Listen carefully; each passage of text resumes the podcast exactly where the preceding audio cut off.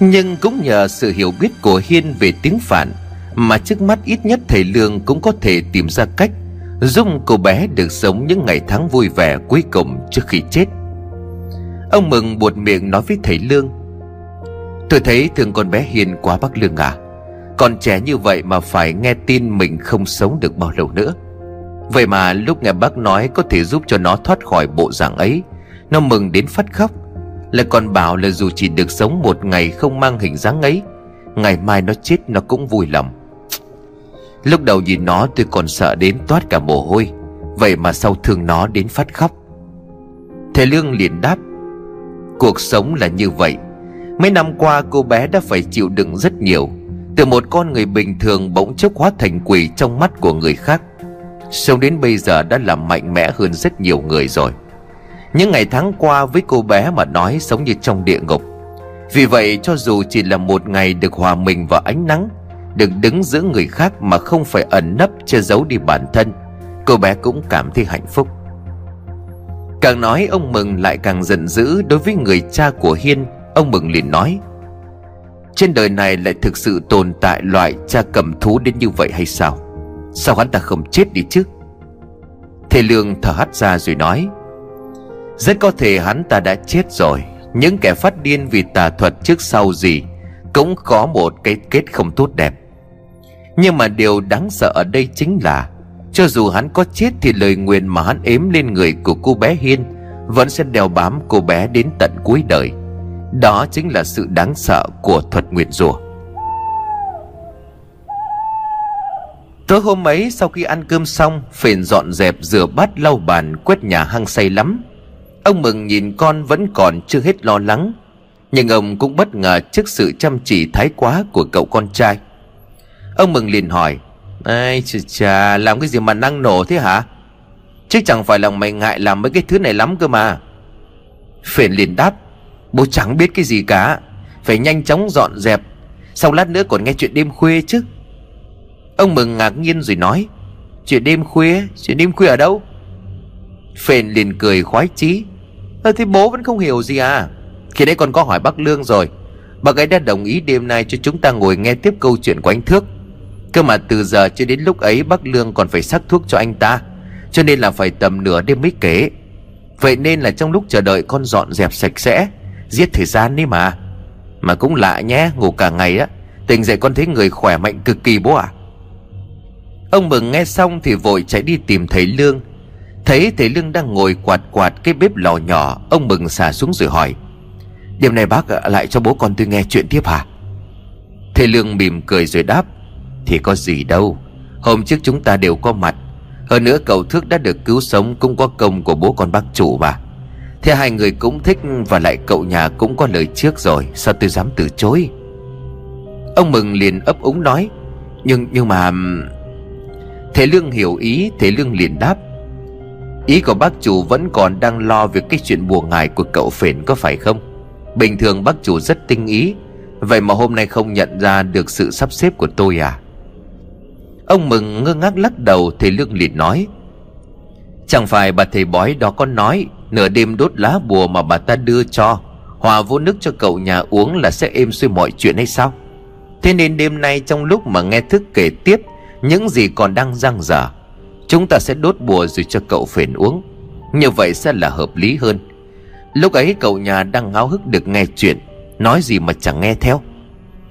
Ông Mừng lúc này mới hiểu ra ý định của thầy Lương. Ông Mừng cười sung sướng rồi nói, Bác đúng là tính toán cẩn thận thôi ơn bác. À mà À cho tôi hỏi vài câu được không? Thầy Lương gật đầu, Có gì bác chủ cứ hỏi đi, Tôi biết tôi sẽ trả lời. Ông Mừng liền tiếp có phải ngay từ đầu bác đã đoán được người mà thằng Phền gọi tên ở trong mơ đó? A Hiên không phải là đàn ông có phải không? Mà tại sao thằng con của tôi cũng đã gặp con bé nó mấy lần vào buổi trưa? Sao nó lại không phát hiện được chứ? Thầy Lương vuốt tròm dâu bạc rồi khẽ đáp. Đúng là như vậy. Thế nên tôi mới nói là có điều nghi vấn cần phải tìm hiểu. Bởi vì xưa nay bùa yêu là sự kết hợp giữa nam và nữ. Người nam mang tính dương, Người nữ mang tính âm. Âm dương hài hòa mới sinh ra tình cảm, Mới có thể khiến cho bùa yêu phát huy được tác dụng. Sống đến gần này tuổi, tôi cũng gặp không ít chuyện kỳ lạ, Nhưng mà tôi chưa thấy ai làm bùa yêu cho người đồng giới cả. Điều đó lại đi ngược lại với quy luật của tự nhiên. Nhưng chính vì chưa gặp cho nên tôi nghĩ nó vẫn có thể xảy đến. Vậy nên là tôi mới nói bác chủ tức tốc tìm ra người mà cậu nhà đã tiếp xúc trước khi bị bỏ bùa. Cho đến khi tới nhà của thầy bói thì lúc bác chủ nhận thấy có người đang theo dõi chúng ta, Thì tôi đã phát hiện ra. Người đó chính là cô con gái của bà thầy bói. Chỉ có điều tôi không ngờ được rằng Cô bé ấy đã bị nguyền rủa. Đó cũng là lý do vì sao tôi nói với bác chủ rằng Cần phải tìm hiểu nguồn cơn của sự việc. Tuy bà thầy bói đó có sai, Nhưng vẫn kịp thời sửa lỗi. Bác chủ cũng không nên trách bà ấy. Còn tại sao cậu nhà không nhận ra điều kỳ dị? Là bởi vì bị bỏ bùa thì còn biết gì nữa. Nôm na giống như là kiểu bị che mắt vậy. Ông Mừng liền nói Vâng bác nói làm tôi vỡ ra nhiều điều. Đúng là vì lo cho thằng Phền tôi có hơi nóng này. Cơ mà cô Hồng cũng làm gì già lắm đâu. Sao bác cứ gọi cô ta là bà thế? Tính ra cô ấy còn kém tôi cả chục tuổi cơ mà. Thầy Lương khẽ mỉm cười mà không đáp. Cả buổi chiều ngày hôm nay Thầy Lương ngồi ngẫm nghĩ kỹ thật những gì cô bé Hiên dịch ra từ trong trang sách, Cổ độc kỳ thư. Vốn là một người tinh thông y thuật, Cũng có hiểu biết về bùa chú thư ếm, Cộng thêm thông tin trong cuốn cổ độc kỳ thư. Nhưng có suy nghĩ đến bạc đầu, Thầy Lương cũng không tìm ra cách nào giải quyết triệt để cho cô bé Hiên. Chỉ có thể giúp cô bé sống khoảng thời gian còn lại, Sẽ bớt đi mặc cảm, Hòa nhập được với mọi người mà thôi. Về phần của Thước qua ngày hôm nay.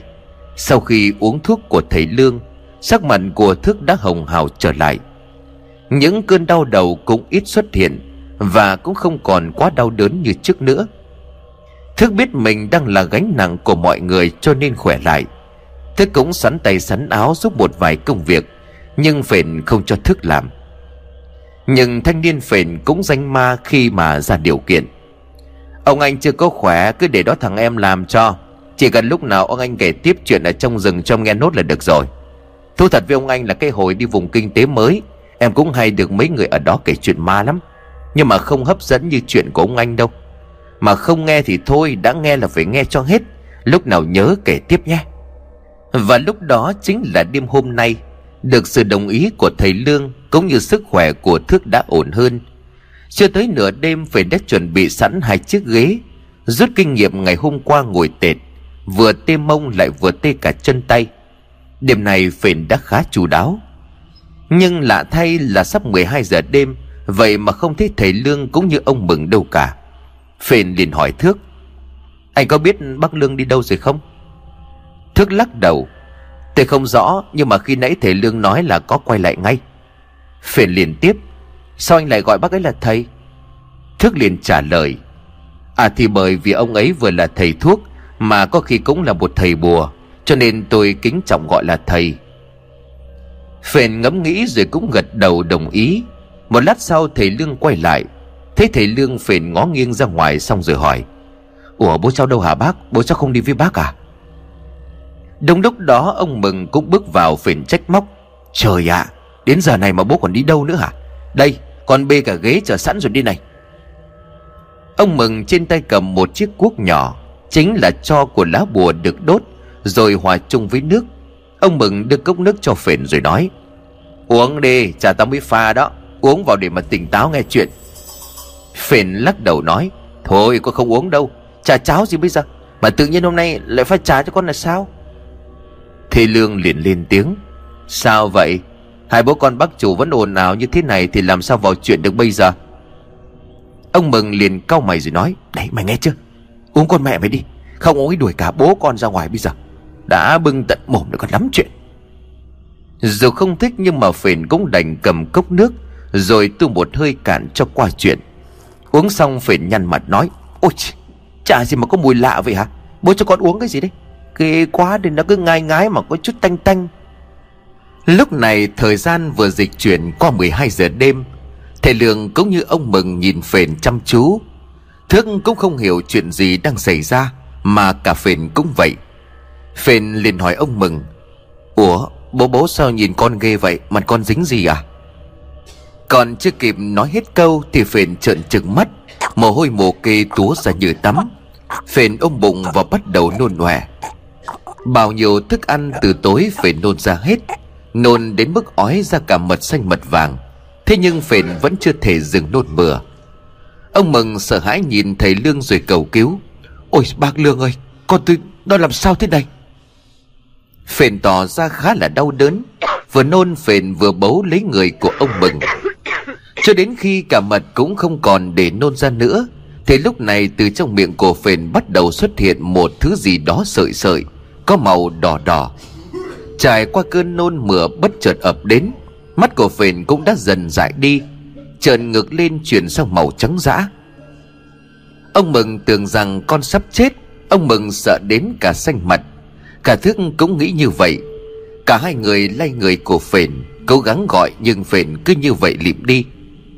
Thầy Lương khẽ bước tới đưa tay cậy miệng của phền. Tay còn lại thầy Lương rút trong miệng của phền ra ba sợi tóc dài đỏ như máu. Lấy tóc ra cũng là lúc phền ngất xỉu đi. Ông mừng hãi hùng, Ông cố vỗ vào mặt của phền, Nhưng phền không có phản ứng. Thầy Lương lúc này nói, Đừng có lo, Cậu nhà chỉ ngất đi mà thôi. Diêu cậu ấy lên giường kia, Độ nửa canh giờ sau ắt sẽ tỉnh lại. Nhìn ba sợi tóc màu máu, Thầy Lương liền nói, Bùa đã được giải rồi. Trong lúc phền vẫn còn đang nằm mê man, Thước thì vẫn chưa khỏi bàng hoàng Bởi thức không biết tại sao Phền lại nôn mửa dữ dội như vậy. Chưa kể đến việc thầy Lương lôi từ trong họng của phền ra ba sợi tóc màu đỏ. Nhưng thức không dám hỏi. Ông Mừng nhìn thầy Lương có đôi điều phân vân, Ông Mừng liền nói, Ba sợi tóc này có phải làm Thầy Lương liền gật đầu rồi đáp, Bác chủ cũng nghĩ như vậy sao? Trưa ngày hôm qua lúc cô Hồng đưa cho chúng ta ba lá bùa này Bên ngoài có dùng ba sợi tóc của cô bá Hiền kia cột lại. Khi nãy lúc đốt bùa lấy cho hòa vào trong nước cho cậu phền uống, Chúng ta đã đốt cả ba sợi tóc, Theo chỉ dẫn của cô Hồng thầy bói. Chẳng biết đây có phải ba sợi tóc đó hay không, Nhưng quan trọng cậu nhà đã được giải bùa. Ông Mừng liền hỏi, Nhưng mà sao ba sợi tóc này lại có màu đỏ như máu vậy bác? Thầy Lương lúc này liền giải thích có rất nhiều cách để làm bùa. Người ta có thể dùng hình ảnh ngày tháng năm sinh, Tên tuổi để ếm bùa. Hoặc bùa yêu cũng có thể dùng những loại thảo dược điều chế thành thuốc. Xong bỏ bùa đối phương Bằng cách cho uống cho người. Thậm chí chỉ cần dùng tóc hay là móng tay của người ta Mà mình muốn bỏ bùa cũng có thể làm thành bùa yêu. Trường hợp của cậu phền theo bà. À mà theo cô Hồng nói, Thì cô ta lén bỏ bùa cậu nhà. Cách thức có lẽ cũng giống như cách mà chúng ta giải bùa cho cậu ấy. Đó là dùng máu vẽ bùa, Sau đó đốt rồi lấy cho hòa vào nước. Vậy cho nên lá bùa hóa giải cô ta đưa cho tôi và bác, còn có kèm thêm ba sợi tóc của con gái cô ấy. Sau khi đi vào cơ thể, chúng sẽ có tác dụng hóa giải bùa ếm trước đó. Do vậy, cậu phền mới nôn ra ba sợi tóc màu máu này. Ngay đến đây, thước mới lên tiếng, Là bùa yêu sao? Tôi cũng đã từng nghe khuôn nhắc đến loại bùa này. Cậu ấy nói ông nội của cậu ấy là một người làm bùa yêu nổi tiếng. Khuôn có kể có một loại bùa yêu được làm từ máu kinh của phụ nữ. Ông Mừng nuốt nước bọt rồi nói Máu, máu kinh á? Nhớ lại lá bùa lúc trưa cô Hồng thầy bói đưa cho ông. Trên lá bùa cũng có những ký tự được viết bằng mực đỏ. Bây giờ nghe thức nói như vậy Ông Mừng nhìn thầy Lương rồi ấp úng hỏi Liệu ở những chữ viết trên lá bùa tôi đốt khi nãy là là máu? Ôi trời mẹ ơi! Thầy Lương cố gắng tàng lờ, Nhưng khổ nỗi thức lại nói ra mất rồi, Thầy Lương liền đáp. Thì cũng có thể, mà cũng có thể là không. Thôi, Bác chủ đừng có suy nghĩ đến chuyện đó. Tôi cũng đã nói bùa phép của người cha rất kỳ dị. Có những thứ chúng ta không tưởng tượng được đâu. Miễn sao bây giờ cậu nhà đã tai qua nạn khỏi, Đó mới là điều đáng mừng. Thức liền hỏi thầy Lương, Vậy là phền nó cũng bị bỏ bùa hả thầy? Thầy Lương liền trả lời, Đúng vậy, Nhưng chỉ là loại bùa yêu bình thường thôi, Chứ không có nguy hiểm như cậu. Cũng đã hóa giải xong rồi. Hôm nay ngủ cậu vẫn mơ thấy ác mộng chứ? Thức liền đáp, Không còn ác mộng nữa, Nhưng tôi mơ thấy điều này lạ lắm. Thầy Lương liền hỏi, Là điều gì? Thức nhớ lại giấc mơ lúc gần sáng ngày hôm qua. Trong mơ tôi thấy một người con gái nhưng mà không rõ mặt. Mọi thứ mờ ảo nhưng mà giọng nói của cô ấy thì tôi nghe rõ. Cô ta lặp đi lặp lại một câu duy nhất, Cứu con tôi với. Thầy Lương khẽ nhau mày. Qua lời thức nói thì có một sự trùng hợp, Thầy Lương liền đáp. Có điều này tôi cần phải nói với cậu. Trong lúc cậu không tỉnh táo Tôi cũng từng nghe cậu nói ra miệng những câu tương tự như vậy. Và đặc biệt ở chỗ lúc đó miệng của cậu mấp máy, Nhưng mà giọng nói thì lại là của một người khác, Đó là giọng của phụ nữ. Rất có thể đó không phải là mơ, Mà một phần linh hồn đang ở bên trong cậu Muốn nói với cậu điều gì đó. Thước liền run rẩy rồi hỏi, Linh hồn trong tôi ý thầy là sao à Thầy Lương liền đáp, Tôi cũng không có giấu cậu nữa. Đến lúc này tôi cho rằng, Lý do mà cậu còn sống Đó chính là nhờ cậu đang đeo sợi dây chuyền ở trên cổ. Trước khi các cậu đến ngôi nhà sàn nằm trong rừng ấy, Đã có người chết ở đó. Và rất có thể người đó chính là chủ nhân sở hữu dây chuyền này. Dựa vào những ngày dài ngày cho cậu, Dựa vào sợi dây chuyền, Cũng như dựa vào lời nói của cậu lúc vô thức, Hay như giấc mơ cậu vừa kể, Tôi cho rằng người chết là một cô gái vì sao cô gái này chết trong ngôi nhà sàn tôi chưa thể biết. Nhưng linh hồn của cô gái đó đã gá vào sự dây chuyền, Cho tới khi cậu vô tình nhặt được nó và đeo lên cổ. Cũng nhờ điều này mà có thể, Trong nhóm 6 người cậu là kẻ duy nhất còn sống Và thoát khỏi nơi mà các cậu gọi là làng sương mù. Thức đang định hỏi thêm thì đúng lúc đó phền khẽ cửa quậy. Ông mừng mừng quá hết toán cả lên. Bác Lương, bác Lương ơi Thằng Phền nó tỉnh rồi. Thầy Lương đứng dậy tiến về phía giường nơi Phền đang nằm. Nhìn kỹ vào mắt của Phền một hồi Thầy Lương hỏi Cậu thấy trong người thế nào? Phền ngơ ngác nhìn thầy Lương Nhìn ông mừng Rồi nhìn cả thước rồi hỏi lại Sao con lại nằm đây? Ông mừng định nói Nhưng thầy Lương khẽ lắc đầu ngăn lại. Thầy Lương liền tiếp khi nãy cậu bị trúng gió cho nên ngất đi Cậu không nhớ gì sao? Phền ngồi dậy rồi trả lời. Trúng gió à? Nãy cháu nhớ là còn đang đợi nghe chuyện của anh Thước mà. Thầy Lương liền hỏi. Cậu có người bạn nào tên là A Hiên không? Phền lắc đầu.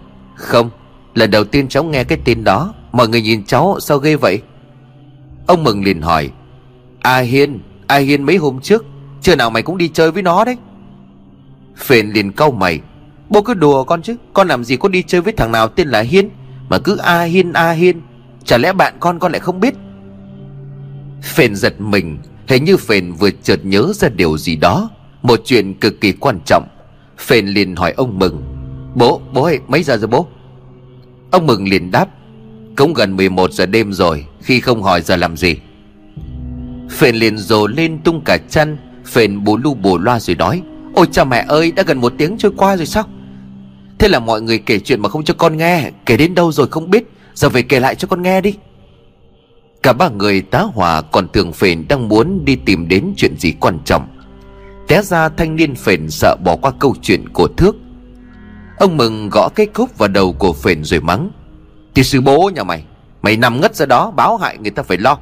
Ai đâu còn tâm trí, tâm trạng mà kể với chẳng nghe. Từ lúc mày ngất đi bấy giờ ấy, Tao với bác Đương với thằng Thước canh mày suốt đó.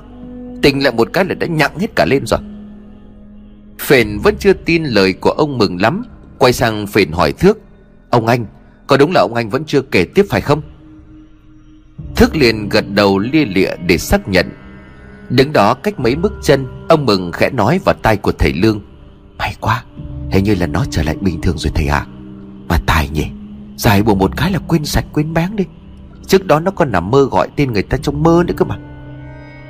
Thầy Lương liền đáp, Bùa yêu là thứ mê hoặc lòng người. Khi giải được bùa thì những ký ức đó cũng tan biến. Vậy nên cậu nhà không nhớ gì cũng phải thôi, Nhưng mà như vậy cũng tốt. Hai ông già đang thì thầm to nhỏ Thì phền đã đứng sau lưng, Khẽ nhón chân lên phền hỏi bằng một giọng xì dầm Hai người đang nói xấu gì con phải không? Ông mừng giật bắn người, Đến không thể yên được với thằng con quý tử. Sau khi hai bố con của ông Mừng đã yên vị Thời gian cũng đã dần chuyển về đêm. Lúc này thầy Lương nhìn thước rồi nói Được rồi Đêm nay có gì khúc mắc Ta sẽ cùng cậu suy nghĩ và giải đáp. Vậy khi tỉnh dậy Thấy mình bị nhốt ở trong cũi Nhưng người đó đã làm gì các cậu? Và câu chuyện của Thước lại được tiếp tục.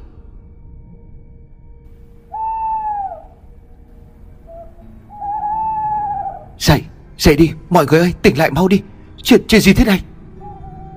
Thức bấu chặt vào vai của Khuông lay đi lay lại Nhưng Khuông vẫn chưa thể mở mắt. Những người còn lại cũng đã bắt đầu tỉnh.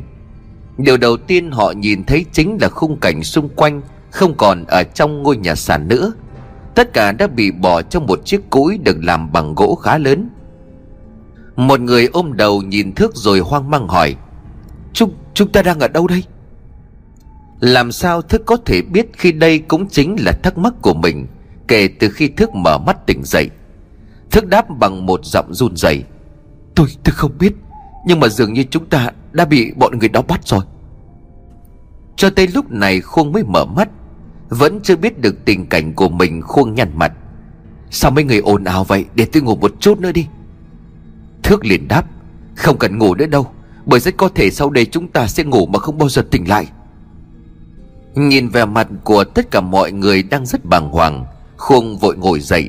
Và Khuông giật mình khi mà mình đang nằm trong một cái cũi, Chứ không phải là ngôi nhà sàn ở trong rừng. Đáng sợ hơn lúc này ở bên ngoài cũi Là những người mặt mũi dữ tợn. Họ cười trần đóng khố, Trên mặt còn vẽ những đường nét có màu đỏ như máu. Tay lầm lầm vũ khí, Nhưng không một ai nói gì cả. Mắt của người nào người nấy lạnh như băng đằng đằng sắt khí. Khuông giật mình lùi người lại phía sau Khuông liền ấp úng nói Bọn, bọn chúng sẽ giết chúng ta thật sao? Thước cũng dùng mình khi nhìn đám người này. Thước lại nhớ đến cái chết của Bường Thước nói Nếu như cái chết của Bường là do bọn chúng gây ra Thì chúng ta cũng không còn hy vọng gì cả. Dứt lời Thước bám vào cũi miệng hét lớn Sao các người lại bắt chúng tôi? Chúng tôi đâu có làm hại ai. Chuyện này nhất định là có hiểu lầm. Làm ơn làm ơn nghe tôi nói. Đáp lại lời của Thước Thì một gã hùng hồ bước đến gần cũi. Tay cầm ngọn lao nhọn hoắt. Hắn toàn phóng thì bị ngăn lại bởi những người khác. Chúng thì thào to nhỏ với nhau những gì Thước không nghe rõ. Nhưng đúng lúc ấy có tiếng tù và vang lên. Ngay lập tức đám người đứng trước cũi tách sang hai bên. Để lộ ra lối đi ở chính giữa. Nhóm của Thức không biết chuyện gì đã xảy đến tiếp theo, Nhưng nhìn thái độ cung kính Cũng như nét mặt của đám người hung dữ khi nãy đã chuyển sắc, Thức hiểu người sắp đi tới đây không phải là một người đơn giản. Chẳng cần đoán giả đoán non, Từ từ xuất hiện là bốn gã đàn ông cường tráng, Cơ thể vạm vỡ rắn giỏi Da ngăm đen. Trên vai của bốn người đang khiêng một cái kiệu gỗ. Toàn bộ cái kiệu ánh lên một màu vàng. Vì có rèm vải che cho nên không thể nhìn thấy ai đang ngồi ở trong kiệu Chiếc kiệu được hạ xuống một cách nhẹ nhàng. Tất cả những người có mặt ở đó, Ngoại trừ nhóm của Thước đều quỳ mọp xuống trên mặt đất. Một tên hộ pháp khẽ vén bức rèm đỏ che cửa kiệu Từ trong bước ra là một lão già râu tóc bạc trắng. Nhìn lão hom hem còm cõi Đến bước đi cũng phải có người dìu. Lưng của lão đã gù nhưng ánh mắt của lão vô cùng đáng sợ. Chỉ nhìn vào ánh mắt của lão ta thôi Mà thức cảm giác như tâm can đang bị xuyên thấu. Toàn thân cứng đờ. Không chỉ có Thước, Những người bạn của Thước cũng có chung một cảm giác như vậy. Tất cả đều đổ mồ hôi lạnh, Miệng không thốt nên lời. Lão già đó chống gậy lù khù bước tới chiếc cũi. Câu đầu tiên lão nói chính là Toàn là trai tráng khỏe mạnh Không đã lâu lắm rồi mới có người lạ đặt trên đến vùng đất của chúng ta. Nói cho ta nghe Các người đến đây có mục đích gì? Cuối cùng cũng có người có thể nói chuyện. Dù nhìn lão già rất đáng sợ Nhưng ít nhất lão ta còn có thể đối thoại. Thức vội chấp lấy thời cơ thức liền đáp Chúng tôi, chúng tôi không có ác ý. Chúng tôi chỉ là những người đi rừng vô tình bị lạc mà thôi. Chúng tôi không hề làm hại ai cả. Làm ơn hãy thả chúng tôi ra. Tôi hứa sẽ không quay lại đây nữa. Ông làm ơn làm phúc. Lão già cười lên man dạ. Vậy sao? Nhưng mà ta có thể đọc được suy nghĩ của các người. Các người đến đây là vì thứ này đúng chứ? Vừa dứt lời, lão ta hầy tay ra hiệu cho một người của mình, Đem đến một chiếc ba lô. Đó chính là ba lô đựng vàng của nhóm khuông. Vừa nhìn thấy ba lô khuông đã sáng mắt lên. Mọi người, là ba lô ba lô của tôi, đúng nó rồi. Lão già cười nhằm hiểm, Lão cho người mở ba lô. Bên trong ba lô vẫn còn nguyên tàng vàng Mà nhóm của khuông tìm được, Trong quá trình vượt suối đi lên thượng nguồn. Lão già liền nói, Đây mới chính là mục đích của các người. Các người đến đây là để tìm vàng, Ta nói đúng chứ? Mỗi lần lão ta cười là mỗi lần thức dùng mình lạnh hết cả sống lưng. Thức đủ thông minh để đoán được kết cục của mình cùng những người khác.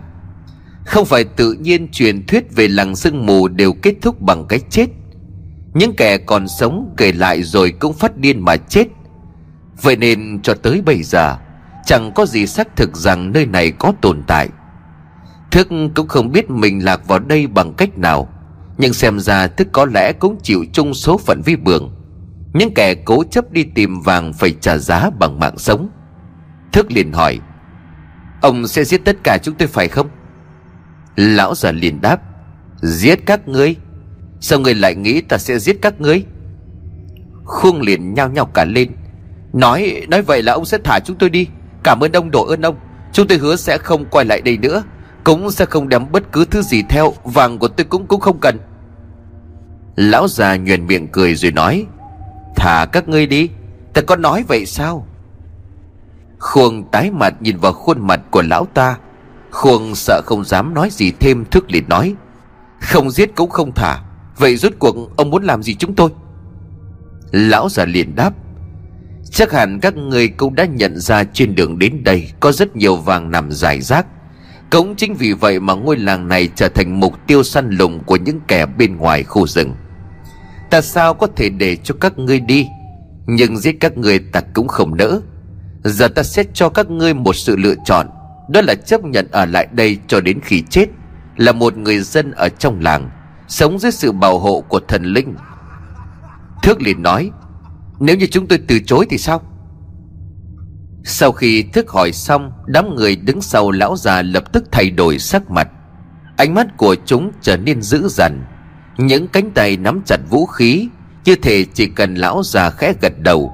Đám người đó sẽ giết tất cả những ai đang bị nhốt trong cũi ngay lập tức. Khuông run lẩy bẩy, Không chỉ Khuông mà cả những người khác vội vàng lên tiếng. Kẻ thức, Mày sao vậy? Sao lại từ chối?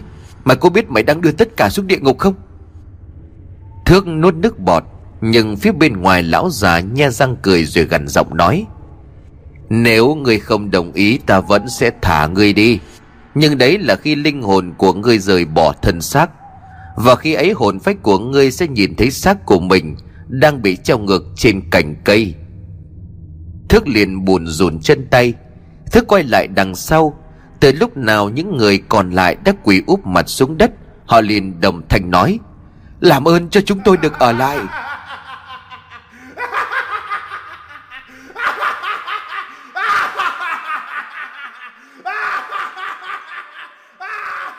Chỉ nghe thôi mà cả phền ông Mừng và đặc biệt thầy Lương Cũng cảm nhận được sự nguy hiểm từ lời nói của lão già trong câu chuyện. Thầy Lương lúc này liền nói, Như vậy cái chết của Bường chính là do những kẻ đó gây ra. Thước liền gật đầu đáp Đúng là như vậy. Sau này tôi biết được rằng trong cái đêm đó Bường nghe được những tiếng động lạ. Vốn là một người rất giỏi trong việc đi rừng, Bường cũng là một người có những kỹ năng sinh tồn vô cùng đặc biệt. Không lạ gì khi mà ngay cả khi ngủ, Phát hiện ra điều bất ổn, Thậm chí Bường đã tấn công bọn chúng, Để rồi phải nhận cái chết tức tưởi đầy đau đớn. Nhưng mà lão già đó chỉ cười rồi thản nhiên đáp, Lão không hề có ý định giết chúng tôi. Là do Bường có ý định gây nguy hiểm cho người của lão, Cho nên chúng mới ra tay. Mặc dù vậy, cái cách mà chúng giết bường rồi treo xác lên cây thật là quá ghê sợ. Thầy Lương lúc này hỏi tiếp, Vậy rốt cuộc lão già mà cậu nói đó là một người như thế nào trong làng? Thước liền trả lời, Dân làng gọi lão ta với cái tên là Mo Chốc Thì không biết diễn đạt ra sao cả. Nhưng mà toàn bộ người dân ở trong làng, Từ già đến trẻ, Tất cả đều kính trọng lão. Không, Dùng từ kính trọng e rằng chưa đủ. Phải gọi là họ tôn sùng lão ta như thần thánh. Một câu lão nói ra tất cả chỉ biết răm rắp nghe theo. Ngoài cái tên mo chốc, Họ còn gọi hắn là sứ giả của thần linh. Họ cho rằng những gì hắn đưa ra đều là chỉ thị của thần. Lão thấy mọ ấy thực sự đáng sợ. Đến cuối cùng những kẻ lạc đường đi vào tử lộ như chúng tôi, Kết cục là cái chết không thể tránh khỏi. Phền liền thắc mắc, Nói như vậy, anh cùng bạn bè của mình đã lựa chọn ở lại Và được sống như người dân ở trong làng?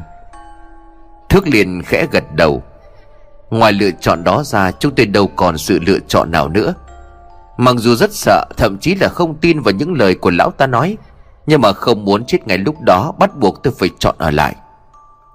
Tuy nhiên thì mọi thứ diễn ra sau đó Thì hoàn toàn khác biệt So với suy nghĩ của tôi Hay bất cứ người nào ở trong nhóm.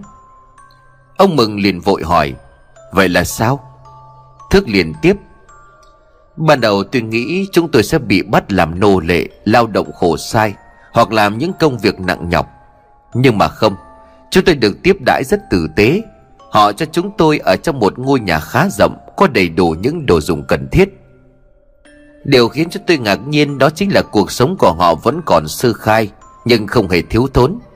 Rời bỏ cái cũi những người mà chúng tôi gặp không giống với đám người truy đuổi chúng tôi, Cũng như đám người hung dữ canh gác bên ngoài cũi Họ giống như những người dân bình thường, Có người nhìn thấy bọn tôi là người lạ mặt còn e dè sợ sệt. Có một điều nữa đặc biệt, Phụ nữ ở ngôi làng đó là vô cùng xinh đẹp. Nước da của họ rất trắng Tóc của ai cũng dài mượt và đen nhánh. Tất cả những điều đó làm lay động tâm can của những kẻ cứng rắn nhất. Ngay như tôi, Phải nói thật sau đó tôi cũng đã từ bỏ ý định bỏ trốn. Phền vỗ tay cái đét, Không hiểu trong lúc nghe chuyện, Bố con của ông mừng to nhỏ điều gì, Nhưng bây giờ Phền nói, Đấy, bố thấy chưa? Con đã bảo ông già đó chỉ già vờ đồng ý, Rồi tìm cơ hội trốn khỏi đó rồi mà. Ông mừng khét câu mày không phản đối lời của con trai bởi nhìn ánh mắt của Thước, Ông biết mọi chuyện không đơn giản như vậy. Thước cúi đầu hai bàn tay đan vào nhau, thước cười một cách chua chát. Chúng tôi đã bị mê hoặc. Những ngày tiếp theo, chúng tôi được sống trong sự phục vụ chu đáo. Những món ngon vật lạ liên tiếp được đưa đến, Đồ ăn thức uống rồi cả rượu. Rõ ràng chuyện này có cái gì đó không đúng. Nhưng cũng như những lần trước, Lời cảnh báo của tôi đều bị những người còn lại bác bỏ. Thức lại bồi hồi và nghĩ lại. Này Khuông, Cậu đừng uống nữa, nghe tôi nói đây này. Cả các anh cũng vậy nữa, Nhân lúc không có ai ở đây, Mọi người hãy nghe tôi. Khuông liền hỏi, Lại sao vậy? Thước liền đáp, Chẳng phải chuyện này kỳ lạ quá hay sao? Chính họ đã giết bường, Thậm chí còn muốn giết cả chúng ta, Nếu như chúng ta từ chối ở lại. Nhưng mà mấy ngày hôm nay ngoài việc ăn uống nhậu nhẹt Họ cung cấp cho chúng ta tất cả mọi thứ, Nhưng lại không yêu cầu chúng ta làm gì cả. Chuyện này quá bất bình thường. Khương liền cau mày rồi nói, Lại nữa, Sao lần nào cậu cũng đa nghi và suy diễn như vậy? Còn chưa biết lúc nào khổ, Chỉ bằng xứng được ngày nào thì tận hưởng đi. Hơn nữa chúng ta cũng đã thể sẽ ở lại, Gắn bó và sống như một con dân ở trong làng. Hay là cậu muốn tất cả mọi người ở đây đều phải chết? Khó khăn lắm mới giữ được mạng sống, Đừng nên làm gì liều lĩnh. Nhìn khuôn thức biết có nói gì lúc này cũng vô nghĩa. Nhưng may sao cho thước Có một người đồng suy nghĩ với anh. Đó chính là A Bình, Là người cùng bàn với Bường. Đợi thức lùi thổi ra góc ngồi một mình, Bình mới giả bộ đem rượu lại, rót đầy chén. Bình hất hàm bảo thức uống, Nhưng thức từ chối. Tôi không uống nữa đâu, Giờ này các người vẫn uống được sao? Bình ấn mạnh chén rượu vào tay của Thước Xong làm bộ đổ rượu ra ngoài. Áp sát lại gần Bình khẽ nói, Đừng tỏ thái độ như vậy. Xung quanh ngôi nhà này luôn có người theo dõi chúng ta. Mày nói đúng, Những điều đó chỉ khiến cho mày chết nhanh hơn mà thôi. Thức liền giật mình, thức ấp úng, Nói vậy là anh cũng nhận ra sự kỳ lạ này sao? Bình gật đầu, Đúng vậy. Hay nói một cách khác, chúng ta đang được vỗ béo. Kết cục ra sao thì tao chưa biết. Nhưng tao muốn mày cứ coi như không có chuyện gì xảy ra. Im lặng chờ đợi thời cơ. Bố bố cái mồm lên như vậy không phải là cách hay. Đoạn Bình liền hô lớn, Nào, uống đi chứ, Rượu ngon như thế này sao lại chê? Kể từ lúc đó tôi và A Bình bí mật trao đổi với nhau Và cùng nhau tìm thời cơ để chạy trốn. A Bình rất giỏi trong việc đi rừng, Anh ta cũng có những kỹ năng nhất định. Và nhờ đó, trong những ngày tiếp theo, Chúng tôi cố gắng ghi nhớ lại địa hình, Cảnh quan ở trong ngôi làng. Tất nhiên đúng như Bình nói, Chúng tôi luôn bị giám sát. Chỉ cần đi quá đến địa phận không được phép, Sẽ có người xuất hiện ngăn lại. Trong vòng một tuần, mọi thứ vẫn diễn ra như vậy. Thậm chí là càng ngày lại càng được đối xử tốt hơn. Ngay như là khuôn Hắn mê mẩn sắc đẹp của phụ nữ ở đó. Và thật không thể tưởng tượng nổi, Ngay trong đêm một cô gái trẻ măng được dắt đến theo lệnh của lão thầy Mo. Và khuôn được cưới cô ta làm vợ. Liên tiếp sau đó, hai người còn lại cũng được đáp ứng nhu cầu trên. Và họ không ở cùng tôi với Bình nữa. Tất nhiên, người của lão thầy Mo có nói, Nếu chúng tôi muốn cũng sẽ được thỏa mãn ngay lập tức. Tôi lấy lý do là chưa quên được vợ cũ, Còn Bình thì nói là chưa sẵn sàng. Bọn họ cũng không có ép buộc. Nhưng quả thật khi nhìn thấy những cô gái quá đỗi xinh đẹp ấy, Tôi cũng siêu lầm Có lúc tôi đã nghĩ hay cứ yên ổn mà sống. Ở lại trong ngôi làng đó phải chăng cũng là một cách tốt? Nhưng chính Bình lại là người kéo tôi ra khỏi những u mê ngu muội ấy. Thầy Lương liền hỏi, Nhưng chẳng phải cậu nói ai cũng bị mê hoặc trong hoàn cảnh đó sao? Bản thân của cậu cũng suýt nữa không qua được cám dỗ. Vậy tại sao cậu Bình kia vẫn chịu được? Thước liền đáp, Bởi vì trong Bình sôi sục một ngọn lửa hận thù.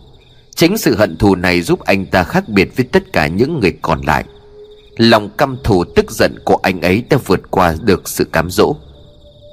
Thù hận nghĩa là sao? Ông Mừng liền hỏi. Thức siết chặt tay lại, Thức liền nói. Mãi sau này tôi mới biết, Bường và Bình là hai anh em cùng cha khác mẹ. Bình chính là em trai của Bường. Nhưng mà điều này trong nhóm không một ai biết. Chúng tôi chỉ biết họ là người cùng bản Sau khi biết được nguyên nhân cái chết của Bường là do lão thầy mò gây ra Bình đã nuôi hy vọng trả thù. Bình muốn giết Mo chốc để báo thù cho anh trai. Bình không hề muốn chạy trốn. Thứ anh ta muốn là cái chết của Mo chốc. Tuy nhiên tất cả đã thay đổi Sau khi chúng tôi nhìn thấy cảnh tượng hãi hùng, Đáng sợ và gây sợ ấy. Này, Thước Thước, chạy đi. Dòng của Bình khẽ gọi. Thức liền mở mắt nhìn xung quanh nhà. Thức nhớ mình chỉ vừa chụp mắt cách đây không lâu. Nhìn ra bên ngoài cửa sổ Trời rõ ràng vẫn còn tối. Nói đúng hơn lúc này đang là nửa đêm. Thức liền hỏi, Kìa anh Bình, có chuyện Thức chưa kịp nói gì Thì Bình đã vội vàng bịt miệng lại. Bình đưa tay lên làm dấu giữ im lặng. Còn chưa hiểu chuyện gì xảy ra Thì từ bên ngoài lướt qua ngôi nhà Mà Thức và Bình đang ở. Có ánh đuốc sáng hắt vào bên trong, Kèm theo đó là bóng của những người đang đi. Theo những gì nhìn thấy Thì Thức đoán có tầm bốn người. Đợi khi mấy cái bóng đó cùng ánh lửa đi qua, Bình mới thả tay ra rồi nói, Đi theo tao. Thước liền hỏi, Đi đâu? Chẳng phải bây giờ là nửa đêm rồi sao? Bình lại nói tiếp, Có vẻ như bọn chúng đã bắt đầu rồi. Thước liền ngơ ngác hỏi, Bắt đầu chuyện gì? Bình nhìn Thước rồi khẽ mở cánh cửa sổ Phía bức vách sau nhà, Dùng sức lay nhẹ mấy cái chắn xong bằng gỗ. Chỉ ít giây sau mấy chắn xong ấy đã bị tháo rời. Có lẽ việc này đã được Bình chuẩn bị từ trước. Nhìn Thước Bình liền nói, Vừa đi tao vừa kể cho mày, Mà mày muốn ở lại đây cũng được.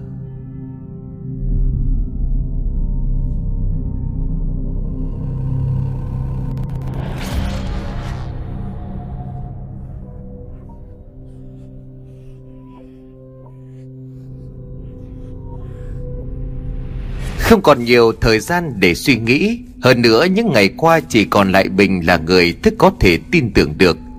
Thức bật dậy đi theo Bình. Đã quá nửa đêm khi nãy vẫn còn chút ánh sáng trăng, Nhưng bây giờ mặt trăng đã bị mây đen che phủ. Mọi thứ xung quanh chỉ còn lại một màu tối đen. Vừa đi theo thức vừa hỏi, Anh dẫn tôi đi đâu vậy?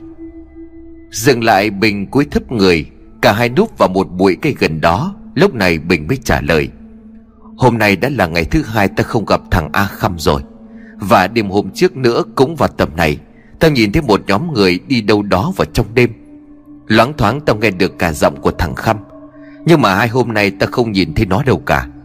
Hỏi thằng Tùa và thằng Khuông, Chúng nó cũng đều không biết. Mà mấy thằng chúng nó giờ này đang như là người mất hồn, Ngơ ngơ ngác ngác, Suốt ngày chỉ uống rượu rồi cùng mấy con ma nữ kia vui thú hoàn lạc. Tao nghĩ đã xảy ra chuyện gì đó. Cho nên hai đêm tao không ngủ được. Và đêm nay bọn chúng tiếp tục dẫn thằng Tùa đi.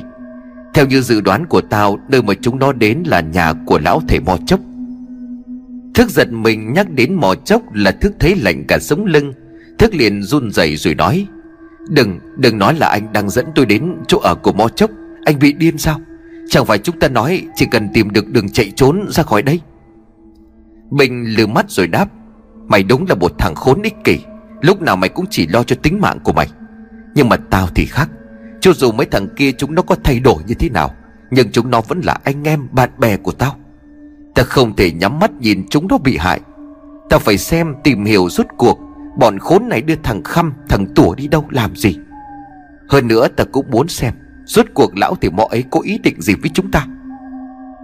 Thước liền nói, Nhưng mà anh cũng biết, Quanh khu vực nơi mà lão mò chốc à Lúc nào cũng có những tên hộ pháp canh chừng.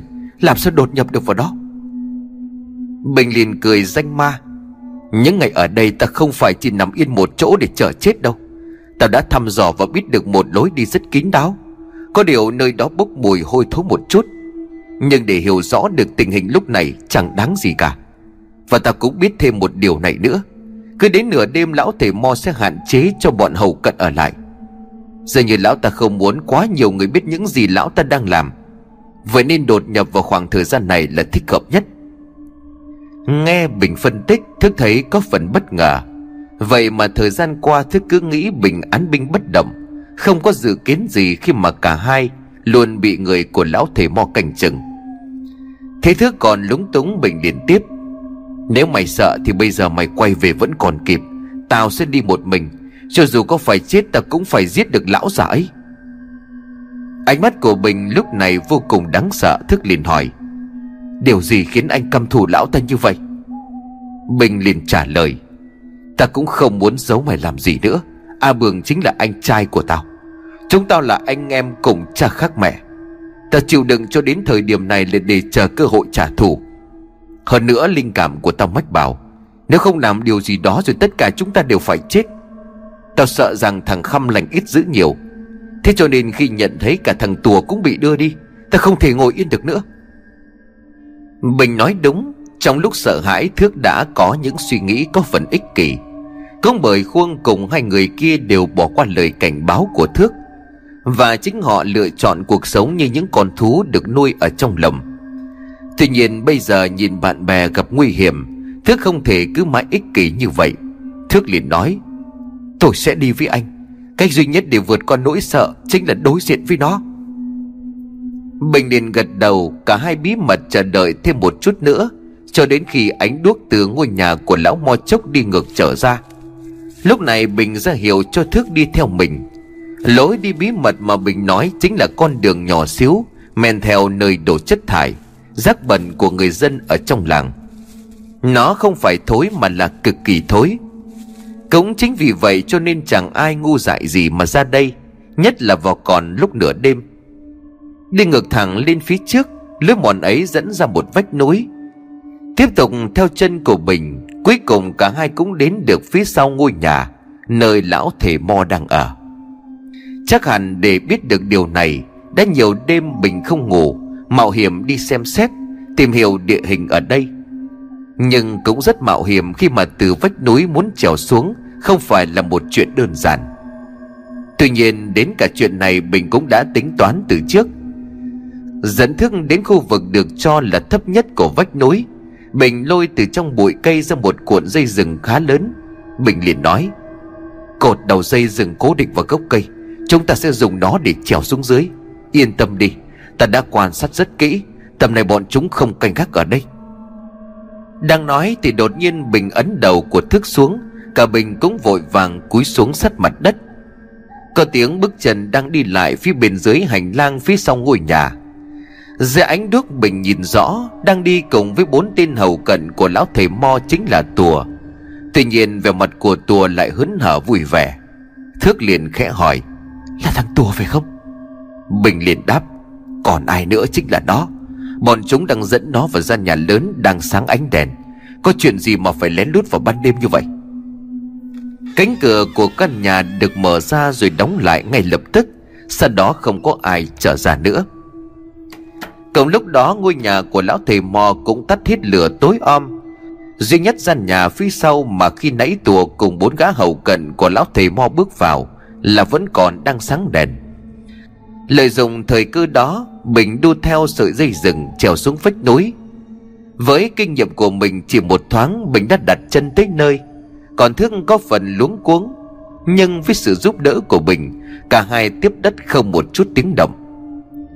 Im lặng nhẹ nhàng đến mức không dám thở mạnh Bình cùng thức từ từ tiến lại gian nhà có ánh lửa đang lập lòe hắt ra Qua những ô cửa nhỏ ở trên cao. Nép vào bức vách về nhà được dựng bằng gỗ, Cho nên không tránh khỏi có những kẽ hở. Bình nhìn trộm vào bên trong, Không chỉ có bốn tên hầu cận lực lưỡng Luôn theo sát lão thầy mo, Bình thấy cả tùa vẫn còn đang đứng đó. Còn người ngồi trên chiếc ghế lớn Với những hoa văn điêu khắc kỳ dị, Không ai khác chính là lão thầy mo. Thức cũng tò mò nhìn vào xem, Đột nhiên tùa bị bốn gã hộ pháp kia giữ chặt lấy. Chúng bắt đầu cười quần áo của tùa cho đến khi tùa trần như nhộng Nhưng kỳ lạ ở chỗ, Tùa không có bất cứ một phản ứng nào cả. Lúc này lão thể mo mới kéo tấm vải đen đang phủ Để lộ ra một chiếc bàn rộng. Không biết chiếc bàn được làm từ loại gỗ gì, Nhưng sau khi nhìn mặt bàn có màu đỏ sậm giống như màu máu, Bốn gã kia đặt tùa nằm lên bàn, Rồi dùng dây thừng luồn qua các lỗ trống của bàn. Chúng trói tay trói chân của tùa lại Cố định tùa nằm cứng trên mặt bàn. Lão thầy mo lúc này cười một điệu cười man dạ. Tốt lắm Tốt lắm, Đến giờ ăn rồi. Tùa nằm trên bàn không một chút cử động, Lão thầy mo đã bắt đầu nhắm mắt lầm nhầm đọc những câu gì đó vô cùng khó hiểu. Và khi hắn mở mắt ra, hai tay dang rộng, Mặt ngửa lên trần nhà cũng là lúc những đốm lửa đột nhiên được thắp sáng xung quanh bốn viền của chiếc bàn màu đỏ như máu. Ngay lập tức, bốn tên hộ pháp phủ phục dưới nơi bốn góc bàn. Thức liền run rẩy hỏi Bình, Lão ta đang làm gì vậy? Bình im lặng không trả lời, nhưng rõ ràng có một điều gì đó bất thường. Đó giống như là một nghi lễ tà thuật, Và người đang nằm trên chiếc bàn đó chính là vật tế. Tuy nhiên tại sao tùa lại không hề có bất cứ một phản ứng nào? Cứ như thể tùa chấp nhận việc làm này vậy. Ở bên trong, lão thể mo tay cầm một chiếc bát được làm bằng gỗ. Lão ta nhúng tay vào trong bát, Rồi vẩy vẩy một thứ nước có màu đỏ lên khắp người của tùa. Vừa vậy, lão thầy mo vừa nói ra miệng. Amanakha! Cứ mỗi khi lão nói xong, Thì bốn góc chân bàn, bốn tên hộ pháp đang phủ phục. Cũng đồng thanh hô theo. Amanakha Amanakha. Chỉ một loáng sau trên mặt bàn Cơ thể của tùa đã bắt đầu có chút cử động. Và cứ sau mỗi lần Amanakha Thì chuyển động từ cơ thể của tùa lại càng dữ dội. Nhưng do đã bị buộc chặt cả tứ chi cố định vào chiếc bàn Cho nên chân tay của tùa đang căng ra. Những đường gân xanh cứ như vậy nổi lên nhưng lão thầy mò vẫn tiếp tục vẩy trên người của tùa thứ nước màu đỏ ấy. Không có gió, Ngay cả thước vi bình cũng đứng ở bên ngoài, Mà không gian cũng cực kỳ tĩnh lặng. Một cơn gió nhẹ cũng không thổi tới. Vậy nên mặc dù chỉ nhìn trộm qua vách nứt của bức tường gỗ, Cả hai cũng có thể nghe rõ những gì lão thầy mo đang nói ở bên trong. Tuy nhiên trên chiếc bàn kỳ dị kia những đốm lửa cứ leo lắt như bị gió thổi, Nhưng chúng không tắt. Ngừng vẩy nước cũng như ngừng đọc Amanakha, Lão thể mo uống luôn chỗ nước đỏ còn lại ở trong bát. Thả luôn chiếc bát gỗ rơi xuống đất. Lão ta lè lưỡi liếm một giọt nước màu đỏ khét chảy xuống nơi vành môi. Rồi lão ta nhìn chằm chằm vào cơ thể của tùa. Ánh mắt của lão long lên đỏ sòng sọc. Khuôn miệng vốn dĩ đã rất đáng sợ của lão. Bây giờ còn gây sợ hơn gấp nhiều lần. Bởi thứ nước mà lão ta vừa uống rất giống màu máu tươi. Cho nên bây giờ khi mà lão ta nhe răng ra cười lớn, Cả cái miệng của lão đỏ lòm. Chỉ nhìn thôi mà Thức cũng phải dùng mình. Toàn thân lạnh toát như cơ thể của Thức đang ngâm mình giữa lòng suối Của mùa đông giá rét, Bút ra bút thịt vậy. Mò chốc đưa tay ra phía trước, Lão vừa cười vừa nói. Ra đi nào, con của ta. Lão vừa dứt lời thì bỗng nhiên vùng ngực của tùa căng phồng lên. Có thứ gì đó bên trong đang ngọ nguậy. Và rồi một cảnh tượng hãi hùng nhất trong cuộc đời của Thước đã hiện ra trước mắt. Vùng ngực của tùa bị xé rách, Máu vụt lên cao thành dòng rồi bắn ra tung tóe khắp nơi. Nhưng đó chưa phải là điều đáng sợ nhất. Từ bên trong cơ thể của tùa, Một con vật gớm ghiếc không thể biết nó là thứ quỷ quái gì. Khi mà nó có thân dài như là thân rết nhưng lại có hai cái càng gần phần đầu giống như càng bọ ngựa. Và nó có cánh, sinh vật kinh tởm ấy vừa xe xác của tùa chui ra ngoài. Nó bám cặp càng lên da thịt của tùa, rồi trườn phần thân rết ra ngoài. Cuối cùng nó bung cặp cánh như của loài bướm khẽ vẫy vẫy, khiến cho những giọt máu còn vẫn ướt đẫm trên cơ thể của nó chảy xuống. Lão thầy mo hạ bàn tay xuống Cho thứ sinh vật quái quỷ kia bỏ lên tay. Lão ta đưa ngang lên tầm mắt nhìn ngắm Như một thứ gì đó quý giá. Lão nhoẻn miệng cười rồi nói, Thật là hấp dẫn. Mùi vị khiến cho ta cảm thấy vô cùng sảng khoái. Ta ăn đây. Dứt lời, lão ta há lớn cái miệng đỏ lòm, Rồi túm lấy con vật đầy ghê tởm kia bỏ vào trong miệng nhanh ngấu nghiến. Vừa nhài lão ta vừa trợn tròn lên để tận hưởng cái cảm giác đê mê, khoái lạc mà lão vừa nói. Trong gian nhà bốn tên hộ pháp tiếp tục đồng thanh nói Amanakha, Amanakha. Thức đứng ở bên ngoài chứng kiến màn giết người cũng như sự điên rồ từ những kẻ điên loạn ở bên trong.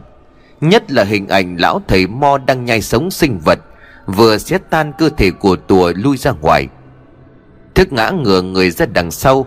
Khi mà trong khoảnh khắc Ánh mắt của lão thầy Mo dường như nhìn thẳng về phía trước. Nhưng quá sợ hãi trong giây lát Thức không thể cử động được. Bất chợt đúng lúc ấy Thức có nghe một giọng nói văng vẳng ở bên tai. Chạy đi Chạy ngay đi. Nhìn Bình Thức liền nói Anh Bình Rời Rời khỏi đây thôi anh Bình ơi. Nhưng có một điều mà Thức không biết hoặc do khi nãy quá chú tâm vào những gì diễn ra bên trong, mà thức không nhận ra rằng từ lúc đó đến giờ, bình không hề nói câu nào cả. Có điều gì đó không giống với bình thường ngày, cũng như bình khi dẫn thức đến đây. Và rồi bình khẽ quay đầu lại, nhưng bình đáp lại lời của thước bằng một điệu cười đầy gây sợ. Muốn chạy sao?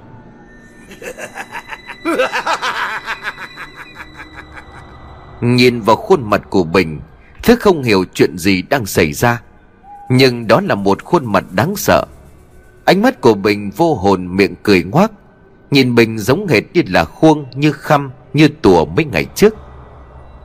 Cánh cửa của cái gian nhà vừa được mở ra, Từ từ bước ra ngoài là mo chốc Cùng bốn tên hầu cận. Trên tay của chúng cầm hai ngọn đuốc sáng rực. Ánh đuốc giữa đêm tối cộng với giọng nói đầy ghê sợ của lão thầy Mo khiến cho Thức cảm thấy tuyệt vọng. Nhìn thấy hết rồi sao? Hãy sợ hãi đi. Ta muốn thấy sự sợ hãi tột cùng của ngươi. Có như vậy thì mùi vị của đứa con của ta mới được trọn vẹn.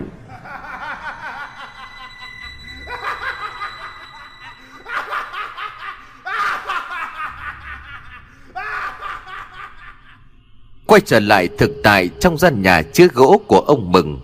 Vẫn là phền, chăm chú nghe từ đầu đến giờ. Có những lúc phền phải nín thở vì hồi hộp. Nhưng lúc này phền nhận ra một điều gì đó bất hợp lý trong câu chuyện của Thước. Phền liền hỏi, Ê, khoan đã, Có đoạn này em thấy không đúng lắm. Ông mừng ngại với thằng con quá, Đang nghe mà nó cứ chen ngang, Cho nên ông cười rồi lử phền, Mày lại lên cơn hả con? Không đúng cái gì. Phền liền tiếp. Thì lúc đầu ông Thước ông ấy kể là Tây Bình kia là vì lòng hận thù, Nên là không bị dục vọng điều khiển. Thế thì tại sao đến cuối hắn lại trở nên như vậy? Ông Mừng nghe con đưa ra thắc mắc cũng có lý Thước liền trả lời câu hỏi của Phền. Khi ấy tôi có suy nghĩ giống như cậu, Nhưng mà đến khi bị lão thầy mo bắt lại Thì tôi nhận ra. Tất cả mọi người trừ tôi ra đều bị lão thao túng và kiểm soát. Kế hoạch của Bình và tôi lão đều biết nhưng mà lão vẫn để cho chúng tôi tự do thực hiện là có ý đồ của lão. Tôi không biết tại sao lại như vậy. Chỉ biết rằng lão luôn miệng nhắc đến thứ mà lão gọi là mùi vị của những sinh vật gớm ghiếc kia đem lại. Thầy Lương khẽ nhắm mắt, thở hắt ra, thầy liền nói, Nếu đúng là như vậy Thì các cậu đã thực sự gặp phải một con quỷ vô cùng đáng sợ. Một con quỷ luyện bùa ngài và ăn cảm xúc của con người. Tên thầy mò đó đã vượt qua tất cả mọi đạo lý luân thường.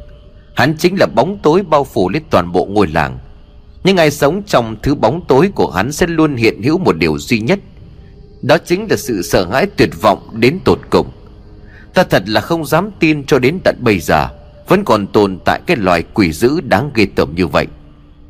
Thước liền ấp úng nói Nói như vậy là thầy biết lão ta đã làm gì với chúng tôi?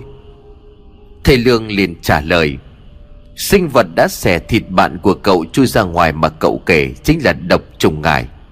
Năm người các cậu đã bị tên thầy mo ấy bỏ ngài.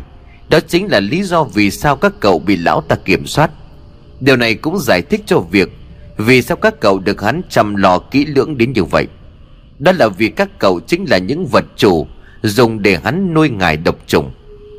Sau khi trùng độc chui vào trong cơ thể của các cậu, Nó sẽ kiểm soát thần trí của các cậu sau đó làm tổ trong lục phủ ngũ tạng. Những con trùng đó sẽ ăn hết tất cả những thứ ở bên trong. Cuối cùng chúng phá bỏ lớp kén, cũng chính là thân xác của vật chủ để chui ra ngoài theo lệnh của người nuôi ngài. Nhưng mà tên thầy mo này đáng sợ hơn ở chỗ, không chỉ cho trùng ăn lục phủ ngũ tạng, mà hắn còn luyện trùng ăn cả những cảm xúc dục vọng của con người. Nói một cách khác, hắn ăn mọi thứ, kể cả là linh hồn của người đã chết. Mùi vị của hắn nói ở đây Chính là hỉ nộ ái ố Những cung bậc cảm xúc của một con người. Một kẻ đáng khinh bỉ Là loại thầy mo, thầy bùa gây tởm nhất Trong tất cả những kẻ đã sử dụng tà thuật. Thứ cùng bố con của ông mừng nghe xong Mà phải nuốt nước bọt, Bởi khi nói ra những điều vừa rồi, Sắc mặt của thầy Lương chuyển biến rõ rệt. Trong giây lát thầy Lương không còn giữ được sự điềm đạm thường ngày, Nhưng cũng phải thôi nếu thực sự trên đời này có tồn tại một kẻ như lão thầy mo kia, Thì ai cũng cảm thấy căm giận Gây sợ loại người ấy. Thức liền bàng hoàng nói Thầy nói là chúng tôi bị bỏ ngài, Thứ sinh vật dị hợm gớm ghiếc ấy là trùng độc, Không thể nào. Ông Mừng liền lên tiếng, Lời của bác Lương nói là sự thật, Bởi chính mắt bố con tôi đã từng nhìn thấy con trùng kinh tởm ấy, Khi mà thầy Lương tìm cách dụ nó chui ra khỏi người của cậu nhưng tránh để cho cậu sợ hãi cho nên thầy Lương có dặn bố con tôi Không được kể câu chuyện đó lại cho cậu nghe. Chỉ có điều là cậu may mắn hơn bạn của cậu, Đó là con trùng chui ra từ phía sau lưng. Chứ nếu nó phá tim của cậu thì cậu cũng đã chết. Vậy nên khi nghe cậu kể nghi thức vậy nước đỏ lên người của bạn cậu Tôi cũng không quá lạ lắm Bởi tôi có thể đoán thứ nước ấy chính là máu tươi trong cái đêm dài ngày cho cậu, Thầy Lương cũng đã nhờ bố con của tôi cắt máu để dụ trùng. Chỉ là cách làm có chút khác biệt mà thôi. Đến bây giờ Thức mới hiểu tại sao Sau lưng của mình có một vết thương đang băng bó. Khi tỉnh dậy, Thức chỉ được mọi người kể về việc mình bị bỏ bùa, Bỏ ngài, khiến cho tinh thần điên loạn, Không tự chủ, Không còn biết mình là ai. Nhưng không ai kể cho Thức về việc con trùng gây sợ kia cả bởi vì chính mắt nhìn thấy con trùng chui ra từ xác của tùa, Cho nên bây giờ khi nghĩ lại, Thức cũng đã thấy đúng. Những người khác bị thì không có lý do gì Mà Thức lại không bị cả. Thức cúi đầu cảm ơn thầy Lương Cũng như bố con của ông Mừng Khi đã biết thêm một sự thật. Thầy Lương liền khẽ nói, Tuy ta cùng bố con của bác chủ cứu được mạng của cậu, Nhưng mà nếu không nhờ linh hồn của chủ nhân, Sợi dây chuyền mà cậu đang đeo thì cậu đã chết từ trước đó. Ta cho rằng đây cũng chính là một điểm khác biệt duy nhất giữa cậu và những người bạn của mình. Khi nãy cậu kể ta biết trong câu chuyện của cậu, lúc gặp nguy khốn, cậu đã nghe được một giọng nói vang lên ở trong đầu có phải không? Giọng một người nói cậu phải chạy ngay đi ấy. Thước liền đáp, đúng rồi thưa thầy. Lúc đó trong lúc hoảng loạn tôi cứ tưởng đó là giọng nói của mình nhưng mà không phải. Giờ nhớ lại tôi nhớ thì đó là giọng của phụ nữ. Thầy Lương liền hỏi tiếp, Vậy sau khi cậu bị tên thầy mo đó phát hiện, Lão ta đã làm gì với cậu tiếp theo? Thức liền trả lời, Sau đó tôi cũng được đưa trở lại ngôi nhà Mà lúc đầu lão ta để cho năm người chúng tôi ở. Nhưng mà cuối cùng chỉ còn lại một mình tôi mà thôi. Tôi không hiểu tại sao lão già đó không giết tôi ngay, Mà lại tiếp tục để cho tôi sống. Tuy nhiên những ngày sau đó tôi không còn được cung cấp thức ăn như trước. Mỗi ngày chúng đem đến cho tôi một bát cơm Bên trong trộn lẫn đủ những loại sâu bọ. Mỗi khi đêm xuống tôi không tài nào có thể chợp mắt nổi. Hễ nhắm mắt lại thì cảnh tượng lão thể mo uống máu Ăn sống con trùng gớm ghiếc đó Lại hiện lên trong đầu của tôi Cùng với tiếng cười màn dợ của lão. Thầy Lương liền hỏi Vậy đã khi nào cậu sợ đến muốn tìm đến cách chết chứ? Thước liền đáp Có, tất nhiên là có. Cho đến đêm thứ năm kể từ khi chứng kiến cảnh tượng kinh hoàng ấy, Mọi thứ đã trở nên quá sức chịu đựng của tôi. Bạn bè, người đã chết, Người rồi cũng sẽ chết. Nỗi ám ảnh luôn hiện ra trước mắt của tôi Không tài nào có thể xóa được. Và tôi đã chọn cách tự tử. Có thể nói ra mọi người sẽ không tin, Nhưng mà thực sự lúc đó tôi đã treo cổ lên xà nhà. Lẽ ra tôi phải chết rồi mới đúng. Nhưng mà khi tỉnh lại, tôi thấy mình nằm ở đây, Trên chiếc giường này. Cho tới ngày hôm nay tôi vẫn chưa dám tin đây là sự thật. Sự thật rằng tôi đã thoát khỏi nơi đáng sợ, Thoát khỏi tay của lão thầy mò độc ác ấy. Thầy Lương hiểu điều này, Bản thân của thầy Lương cũng đã trải qua những cảm giác giống như Thước, Thậm chí là còn đau đớn hơn nhiều lần. Bởi Thức phát điên Và trong thời gian ấy, Thức không nhớ được những gì mình đã làm. Thầy Lương thì lại khác, Hình ảnh ấy, cảm nhận ấy, Mùi tanh cổ máu Ánh mắt của những người thân chết trong tay của mình. Tất cả chưa lúc nào tôi hiện hữu trong tâm trí của thầy Lương Mỗi khi màn đêm buông xuống.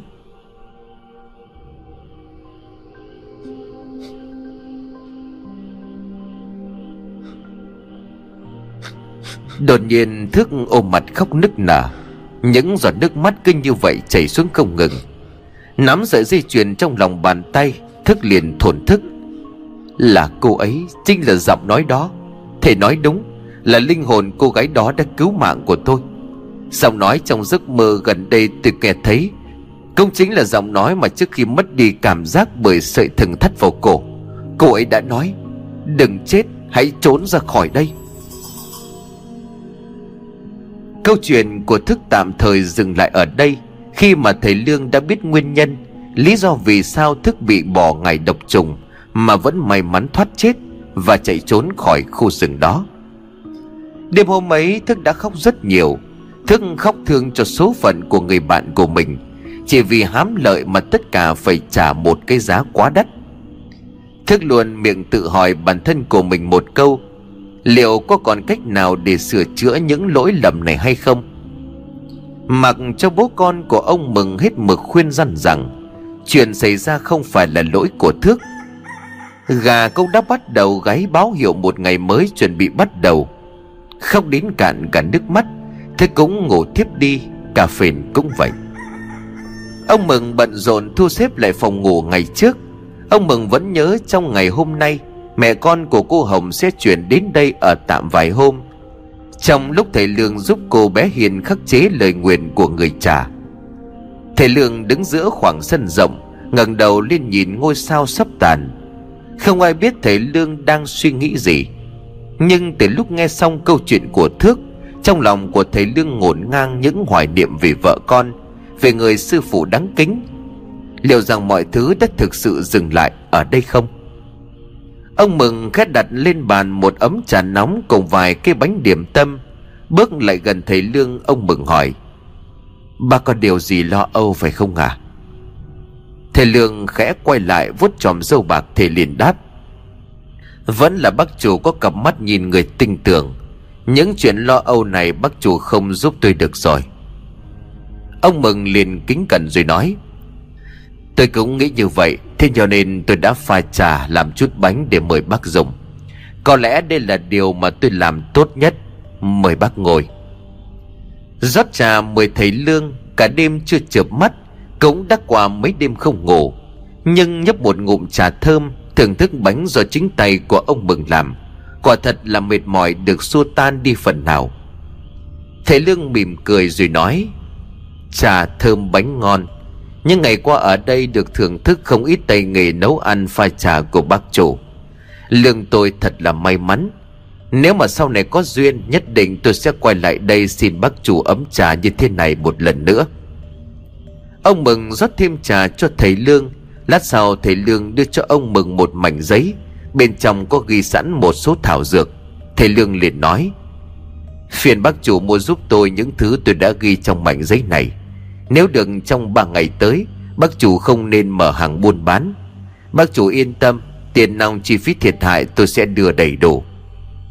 Ông mừng đọc trong mảnh giấy Cây húng quế, cây ngải đắng Bài hương căn thảo. Cần phải mua đủ sao bác? Thầy Lương gật đầu. Đúng vậy, Một loại cũng không thể thiếu. Vì tôi không rõ nơi đây nên chăm sự nhờ bác chủ. Đây cũng chính là những loại thảo dược tôi dùng để khắc chế lời nguyền lên cô bé Hiên. Ngoài ra còn một chuyện này nữa. Căn phòng mà bác chủ tính cho mẹ con cô Hồng ở, Cần phải dùng rượu pha lẫn với gừng lau sạch Để tẩy uế trước khi cho mẹ con cô ta vào ở.